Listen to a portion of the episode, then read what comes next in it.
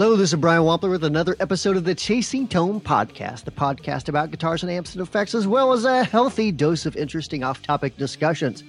And back again today is my good old buddy Blake Weiland from the awesomely amazing podcast called The Tone Mob. I know you're subscribed to The Tone Mob at this point because he's on here every week and he's way more interesting than I am. Blake, how you doing? I don't know if I'm more interesting than you are. I'm pretty much just a dude.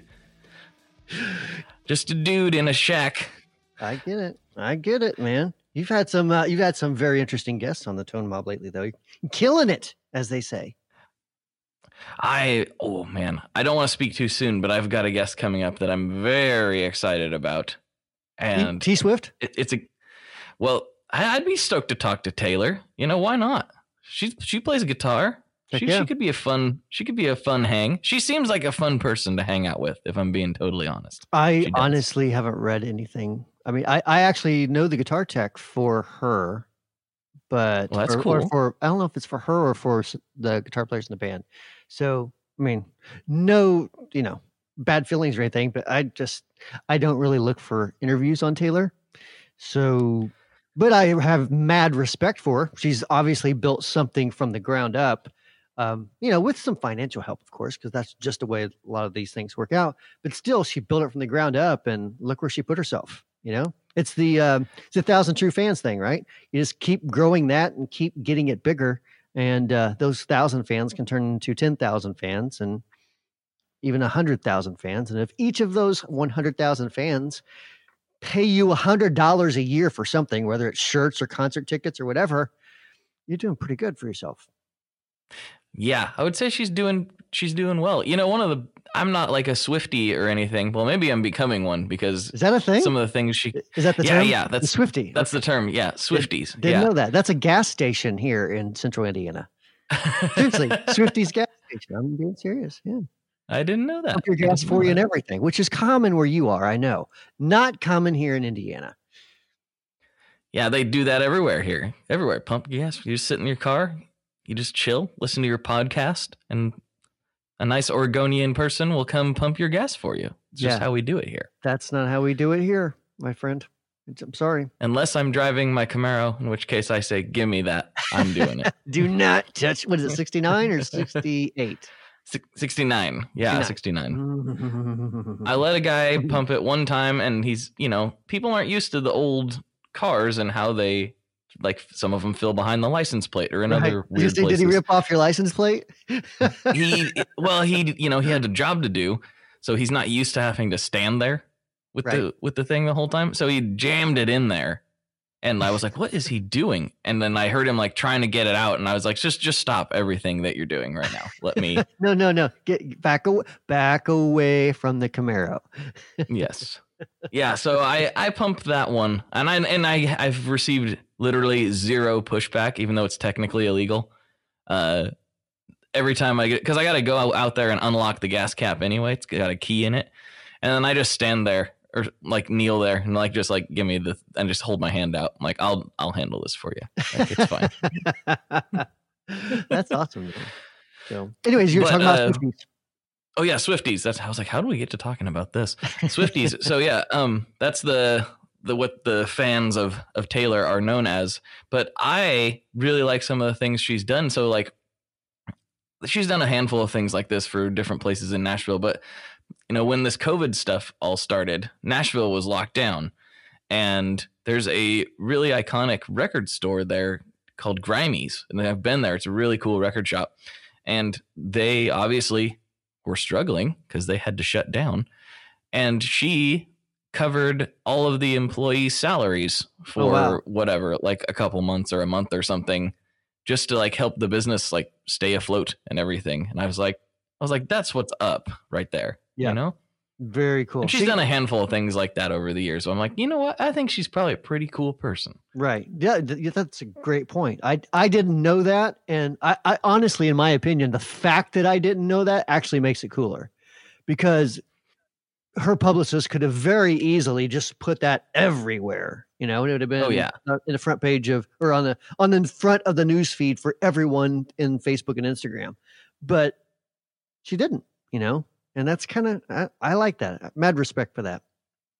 Yeah, yeah. She just kind of did it. I think Grimey's talked about it, and that's why it got picked up. But like, I, I didn't see anything from her about it. So, yeah, mad props to Taylor on that one. All right, so I saw uh I saw on I think it was a Facebook group. I think it was I'm going to say it was Gear Talk Praise and Worship. I think you said.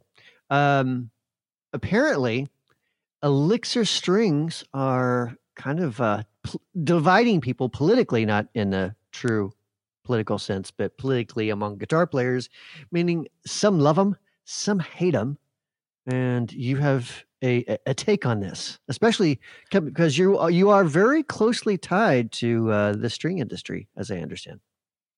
Yeah, yeah, yeah. I've talked about this more and more. Like I am heavily involved over at Stringjoy. I went down there and helped up their helped set up their initial machines when they first like got their factory in Nashville up and running. And Scott's the guy I'm closest to in this industry by a long ways. And as such, I've learned a tremendous amount about strings that I didn't, I, things I didn't even know were things to know. But uh, yeah, so I have some insight into some things, and some of it's speculation, some of it I know for sure, but I'll always let people know when I'm speculating or versus knowing something. But Elixir seems to be like the most polarizing string brand out there. People either love Elixir or they hate them. They don't really have a lot of in between and I've wondered something about it. So they have a couple different coatings, and I don't know, it's still across the board where people do or do not like them. But what I can't figure out is where elixirs are made, like the actual strings themselves. They say they're manufactured in the USA, which I have no reason not to believe that, but there's a handful of manufacturers that could be making them.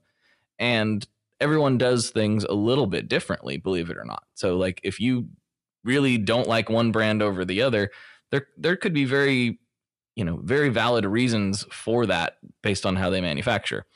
So what I was wondering is, does Elixir potentially get strings from basically wherever they can buy them from, apply their coating and put their brand on it, and that's why we see a variation in why people love or hate them you know? I like because because the strings themselves might potentially be coming from different sources and people have varying experiences with them instead of like a solid, consistent uh, brand experience. I don't know. I don't know where they're made. It seems to be like a great mystery on the internet, like who's making them. Some people say it's D'Addario, and they're very adamant about that. Some people say, no, I heard GHS was doing it. And there you just mean, doesn't really seem to be any. Con- you mean GHS? I don't think. Josh, isn't that what I said? I don't think Josh Scott makes guitar strings. I thought I said GHS. Maybe I didn't. Sorry, I, I thought you said Josh JHS. Sometimes. So if if we if you said GHS, then everyone just knows that I'm an idiot. About that. Or I was talking too fast, or mumbling, or any any number of things. But yeah, GHS um, is the other source that you see named occasionally, and I know both of those those places do sell white label strings. Both of those entities, you can if you wanted to start a string brand, you could purchase directly from them and put them in a different package and say this these are the Wampler strings if you wanted to. Um, these have the most but, twang of everything. Guaranteed yeah. to guaranteed to sound like Brad Paisley whenever you combine it with the Paisley drive. guaranteed. There's no way guaranteed. you won't sound like Brad. Exactly. It's impossible. if but, you give him your guitar with these strings and that pedal, it's going to sound like Brad Paisley. Believe it or not, we were actually working on some strings that could probably be con- considered like twang machines. Like, re- basically, I was like, I don't think anyone that plays single coil should use these. These these should be a humbucker only thing because they were so bright. I don't know if we'll end up doing any. I get it. I don't that's, know if we'll end up doing uh, anything with them though that's how boomers always felt with me um, in a way but you know me like i, I like that twangy type of thing so mm-hmm. with boomers at least traditionally i would love about the first five minutes maybe 10 minutes and then after that it just seemed like they were starting to get a little bit more evened out and that's when i like it just uh, i didn't like the inconsistencies as far as that which is why i use elixirs because they sound pretty much the same-ish for a longer period of time and I can just kind of compensate with everything else, you know? It's it's just a little bit less guesswork for me. We'll be right back. Is real music dying? What even is real music, and who are we to judge that? Well, my father is a lifelong musician, and together we've been making music for over a decade. In our new podcast, we dare to ask the urgent, the weird, and the deep questions, and we have a lot of wild stories to tell. No matter what genres you enjoy, whether you're a musician, a producer, or a listener, we invite you to discover unconventional perspectives on music. So tune in and go follow Mad Makings of Music wherever you listen to podcasts.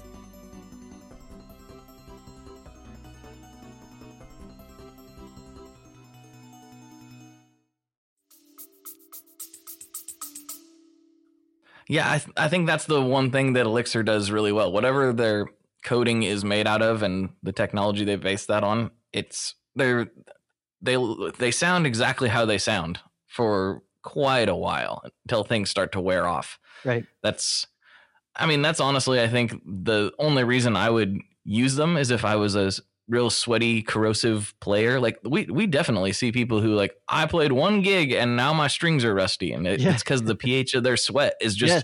weird and eats stuff. Very true. It's not always the strings' fault, but the strings are metal, so that can happen. But generally, uh, yeah, it's usually like you said, it's due to the person and their chemicals coming out of their pores and mixing in with that string, right?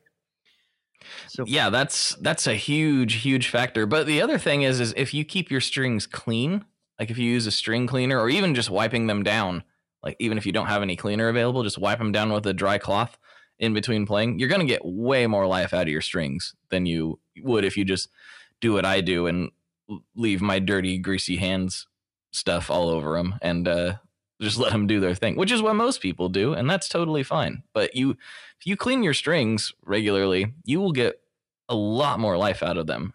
Because I know a lot of people wish they could have that elixir string life, but they don't really like how they feel. Uh, just keeping things those things clean is going to get you a long ways for sure. Have you ever been a Finger-Ease user? Are you familiar with that? A little spray and spray on your fretboard and strings and such. Uh huh. Yeah, I used to, yeah, I, I used to uh, love that stuff. I do like that stuff. I I uh I haven't used it in quite a while, but I remember really enjoying that kind of that slickness. Before that, as a as a mere child, I used this is probably this is probably terrible for guitar. I used to take lemon pledge and just cover my fretboard, both front and back, completely. Um, my hands always smelled like lemons, so that is the plus. The mm-hmm. down the downside is that my hands always smelled like lemons. right. you know, I don't really well pledge. Yeah, probably not pledge. I, I was going to say if, lemon oil is a thing that people use, but I don't know about pledge. Yeah, probably should have used lemon oil, but my uh, my mother bought pledge, so that's what I had to use. And I would I would coat it, you know, like it was like it was grease. you know, just a big layer of pledge on it, and it would get uh it, it would it would definitely change the sound of the strings. I'm sure it did. I'm I'm sure it did. You know, another another interesting method for maintaining slickness employed by none other than Neal Schon of Journey. I know Neal. Th- This is a real thing. I've seen the photographs. I've seen I've seen the evidence. He keeps a plate of salami uh, around, and he just rubs his hand in that salami, and then goes out and plays, and just just keeps his hand coated in salami grease for those lightning licks of Mister Schon's. No, so, yeah, yeah for real, for real. Yeah. yeah, that's a real thing.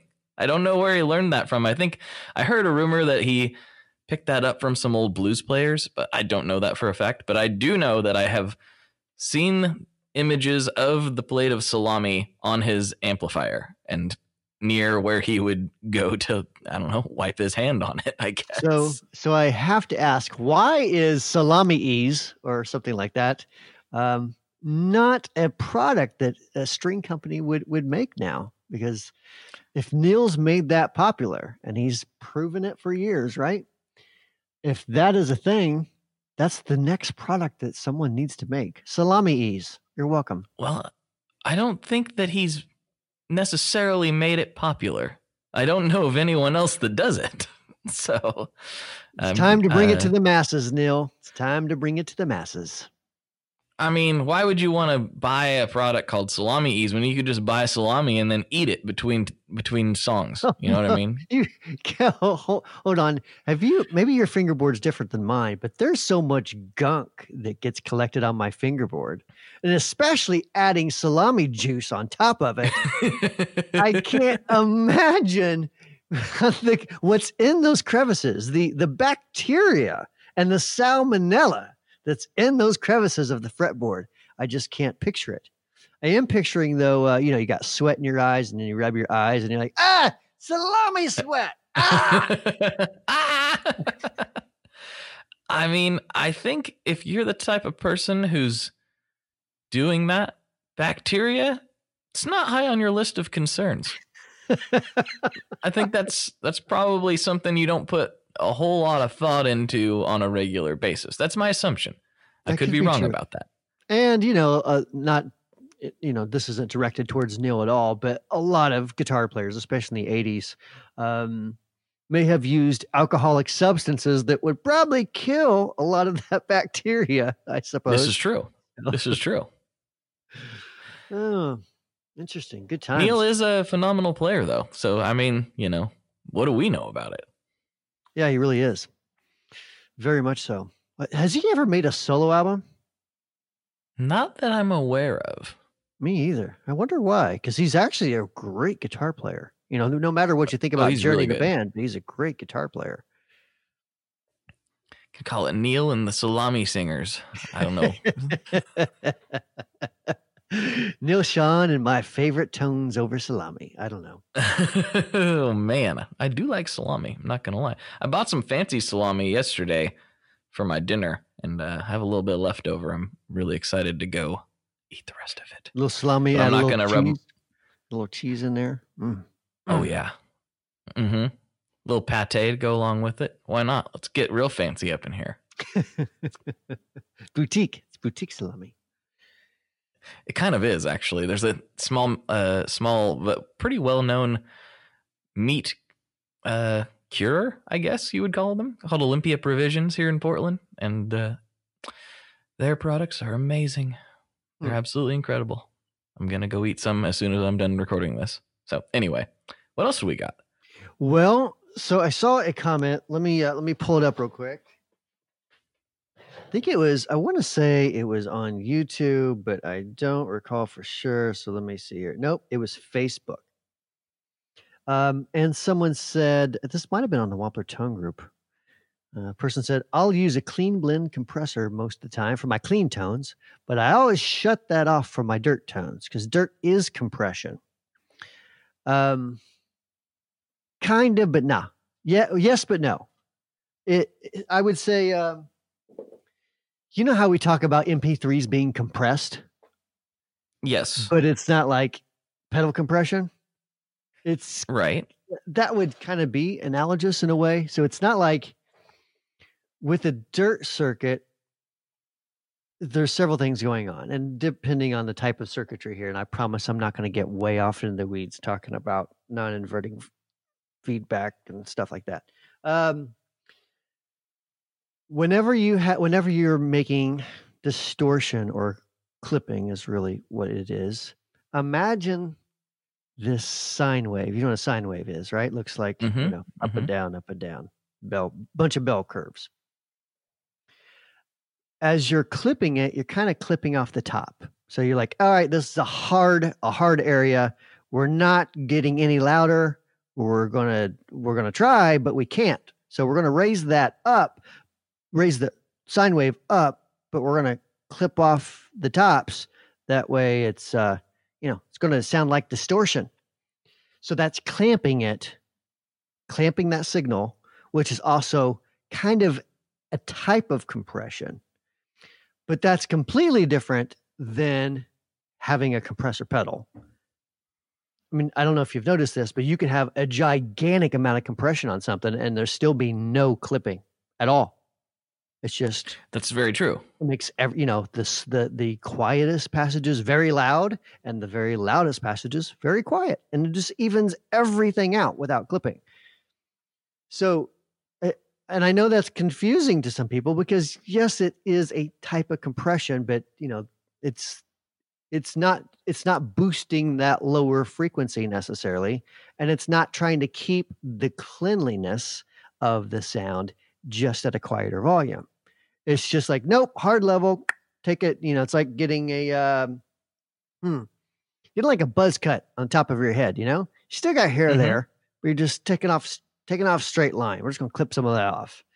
Versus a compressor pedal would kind of be like pushing someone down. So they're they if they were six foot tall, they're now kind of hunched over a little bit and they're five ten. That's probably a bad analogy, but that's the way I'm sounds. I'm right still a little bit confused though because like it I think what you're saying is dirt pedals are compressing but not in the same way that a compressor does. But like as far as a player's concerned, I've always I've I've said the same statement before. Like I don't really use a compressor cuz I'm generally playing with so much dirt like I get enough compression from that as it is. I'm I'm thinking specifically of like big muff circuits. At least as far as they feel, I don't know what they're actually doing. They feel very compressed to me. They they increase a lot of sustain. They do a lot of the excuse me. They seem to do a lot of the same things that a compressor does as well as clipping the circuit. Is that accurate to say or Mm. no? bits and portions. So, for example, with a big muff style circuit, you are increasing gain, right? You're getting a ton of gain in there. So, those quiet parts are now boosted up because you're giving it more gain. You're giving it more volume, so to speak, all the way Mhm. across the board. So, yes, those quieter parts are boosted up somewhat, but the loudest parts, instead of being pushed down and still saying, still staying nice and clean, well, you've got not only the transistor that's clipping, but also some diodes in there that are clipping. And so now you're distorting that sine wave. It's turning more and more square. Um, sorry, had a, looked at a phone call real quick. And I'm like, someone's calling me. Hope it's not an emergency. Um, so it's not the quite the same thing. A compressor, and let's so let's compare this with a compressor pedal there's all different types of compressor pedals as well. So let's start with like a, a studio type of like 1176 compression. Okay. Okay. Your your your uh, your your quietest parts, depending how you set it, they can still stay pretty quiet. But when you really hit into it, when you really hit that chord, rather than distorting, again, depending how you have it set, it might just take that very loud spike and push it down where it still sounds nice and clean. It's just not as loud.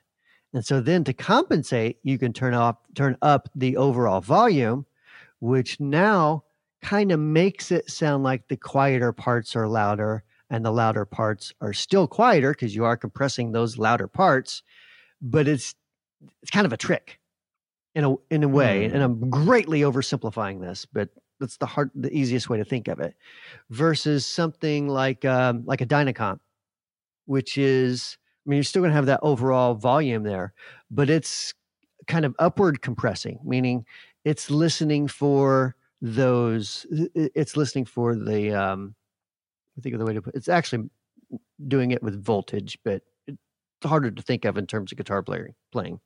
So the quieter parts that you're playing it is going to boost that up and the spikes it's going to try to squash that down.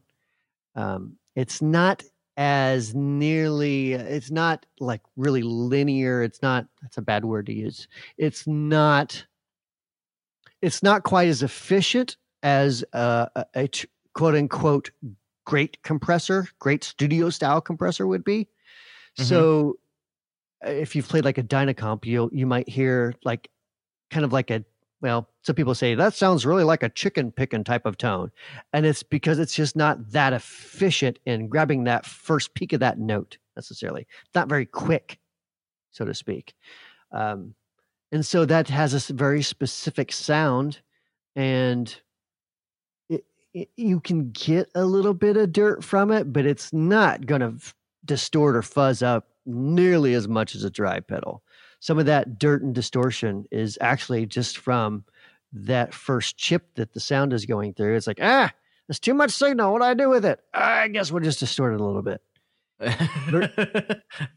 you know, it's it's kind of a, it's kind of a function of inefficiency, but it's a sound, and it's a sound that a lot of people identify with compression and guitar pedals.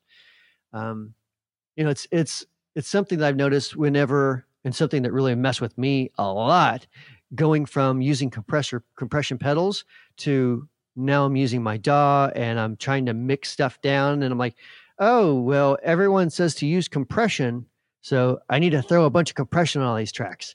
I was using it completely wrong, and it took me watching uh, a, a, lot of what's my favorite channel? Musicians on a Mission, I think, is one of my favorite uh, DAW channels, or at least about home recording and stuff like that. And it's it's just a completely different way of using compression. You're not necessarily trying to get that squash. You're just trying to get some fatness and even things out a little bit versus using it as an actual effect, which you still can do. I mean, you know, if you use a bunch of compression on a ba- on a kick drum or a snare, like all these things, you want to use compression in different ways, different rates of attack, different release times, different thresholds, all this, all these technical parameters that you're not necessarily going to want to use on guitar. You can. Um, what's it? The Keeley, I think it's the Pro compressor. Does that sound right?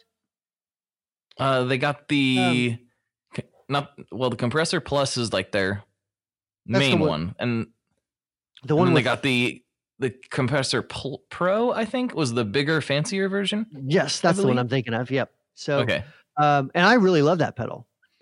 It's it's a great sounding compressor based on a, a chip made by a company called That T H A T. I'm sure that's an acronym of something. I don't know off the top of my head what it stands for, but it's so like we call it a that compressor. I know that's kind of weird, but that's what we call it. And it's just a, it's a really great sounding. It is more of a studio style compression. Uh, I, and I've heard people say, "Oh, but it, you know, I'm not hearing the squash," and it's because you're not really supposed to. it's not. I mean, right. you can get that. You could get that from it somewhat, but it's going to be completely different than that Dynacomp circuit or or like the standard Keeley compressor it's going to be completely it's a totally different type of compression so um, and in fact i remember when he first came out with it a lot of people were saying i want a clean blend and and i remember seeing uh, robert or someone that works for him saying but the point that this type of compression you don't need that clean blend uh, that's because of it's not it's it's not that it's not an ota compressor or it's not an optical compressor it's it it's you can change the the uh the um the speed and the release time and the threshold and get that clean signal back in. And generally is a comment, but I but I want the clean blend. he did end up putting a blend on the compressor plus, but it's not. I don't think it's a hundred percent. I think it's like starts at like twenty five percent or ten percent or something. And I can't remember. I don't think it goes hundred percent clean. Isn't the compressor plus that's the original Keeley based off the original Keeley compressor though, right? Yes, and I don't really like compressors all that much, but I that one I really like. So so that's an OTA really nice. compressor which is loosely based off the Dynacomp or Ross circuit. So completely still completely totally different type of compression. Um boy all this compressor talk. So I do have a question regarding dirt pedals and compressors. What is the so they both have the capability of incre- increasing sustain, and yep. compressors I think I understand do that because they are making the quiet parts louder, and therefore you're going to hear them for a longer amount of time. That's the way I understand it. Depending what on the type of compression circuit, yes. Right. So, what is it about, for example, the Big Muff that increases the sustain so much? Is it just because it's pumping so much gain? Is that the deal? You just got tons of gain going on there. Yeah. So it's whatever sound is going through there, it's going to try to pump it up like crazy. It's going to increase the gain all the way across the spectrum. Um, which is uh, honestly, if you, I mean, I'm sure you've heard people say, but my big muff is so noisy. Mm, maybe but more than likely your signal chain is has a little tiny bit of noise in it and that pedal has so much gain that it's like all right well boost the hell out of everything And right, so- including the noise. Right. That's and that's just what's going on. It's just boosting everything across the board. And you may have a little bit of you know, without that pedal on, you probably can't even hear much noise at all. But that pedal has so much gain into it. And I'm talking mathematical gain, not necessarily like it, it's not a metal pedal, you know, not necessarily like uh, um, you know, super ridiculously high distortion. You know, we're gonna start playing Pantera licks now. Um, not necessarily like that, even though it does have a pretty good amount of gain. Kind of like the fuzz face. A lot of people think that, um, well, would assume that a fuzz face, being a fuzz, has a gigantic amount of gain, and it and it really kind of does, but it doesn't have a tremendous amount of clipping going on. It's got some for sure, but it's not stupidly ridiculous high gained fuzz sounds. Yeah, because that is, I'm getting out of my, getting out of my uh, pay grade here, but that circuit is just compressing or not compressing, but it's clipping transistors. There's not like clipping diodes in a fuzz face, right? Correct. There is no diodes in that. It's just um, a couple transistors that it's trying to increase the gain all the time. Like it's it's saying, do we hear any? Is there any sound coming through? Let's boost that up. If there's anything, let's boost it up. And all the way, Yeah. all the way. as much as we can with within the limits of this the the uh, the specs on these transistors. So which is why a fuzz face circuit, being so simple, is very sensitive to transistor swaps. very much because there's with transistors um, in the specs it'll each each one has like it's called a gain but you're probably thinking of it a little differently. Basically if it's a low gain transistor um, it may not boost the boost the voltage as much as a high gain transistor for sure. But as far as guitar as far as this circuit in a in a pedal goes sometimes that's actually a good thing because you really with any sort of circuitry you're really controlling gain and eq between every every step of the way. So by using a lower gain type of transistor it actually can sound a little better uh, with a little bit less noise without losing the the properties of that fuzz uh, of the distortion quality of the fuzz i guess you could say that's about as simply as i can explain it Yeah, what really helped me understand some of this stuff better, not from like a pedal, well, I guess sort of from a pedal design perspective. I've never designed a pedal, but it's actually the thing that led to the Fuzzrocious Typhon project that I plugged last time I was on here, which they're all sold out, by the way. Thank you, everybody. You guys That's rule. great it's fantastic Yes, uh, I I was stoked. I think people were really going to like it. But I think I explained this in various places on the internet, but I don't know if I talked about it here. The reason er, we did that pedal was because I got all of my pedals that I knew to be a very variation of the LPB one, the linear power booster circuit. sure And knowing this is that's just like a single transistor, simple as it gets boost. yeah that's like you And look I- up the schematic for a transistor and that's in the data sheet Yes. basically yeah. so I got all the pedals that I I knew in my collection were were based on that. I lined them all up and just saw what they did when you slammed them into each other and you get some really cool textures out of that and really interesting sounds and that's what led to the Typhon and we did some other stuff in there too including the tone controls and transistor swaps and blah blah blah blah blah but that's what it was based on was a bunch of single transistor gain circuits destroying each other. yeah I, i've done some of that before just like prototypes and stuff and that's a cool sound much different than a um, than a big muff or a fuzz face or a tone bender i mean it's just a different style of of fuzz quality i guess you could say but it's a really cool sound and it feels really cool too under under the fingers Yeah, and it also eh, when you line them up like that, what you get is an incredible amount of variation.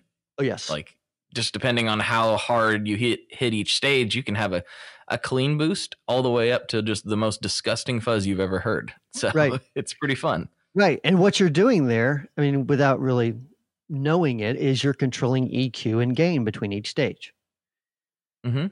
So that's you Yeah. know which and goes back compression, I guess, in a weird way. and compression. Yeah, you really are changing that compression, the, the the clipping, because if you if you let's say you have three stages, if you flood the you know full throttle gain all the way throughout, it can actually sound pretty nasty, pretty bad. Hmm or pretty good, depending if that maybe you're wanting that type of sound. Maybe it's exactly what you want.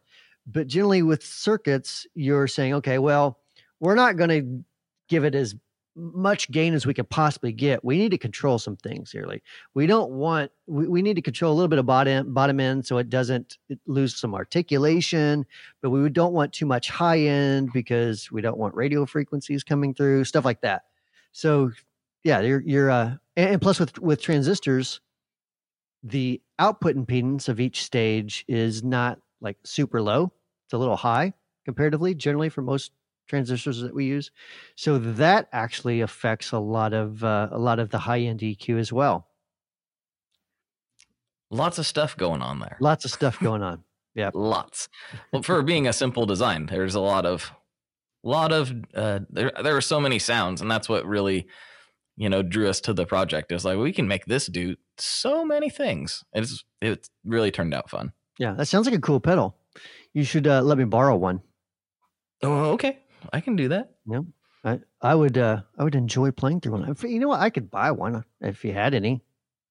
I don't, so you're gonna have to borrow one. Ah, we sold we sold them all except for my the personal ones that Ryan and I both hang hung on to. I'll take one of those. That's fine. You can just sell that to me. Just sell that to you? Okay. Yeah, that's fine. Serious serial number zero zero one. I'm just kidding. I'm just kidding.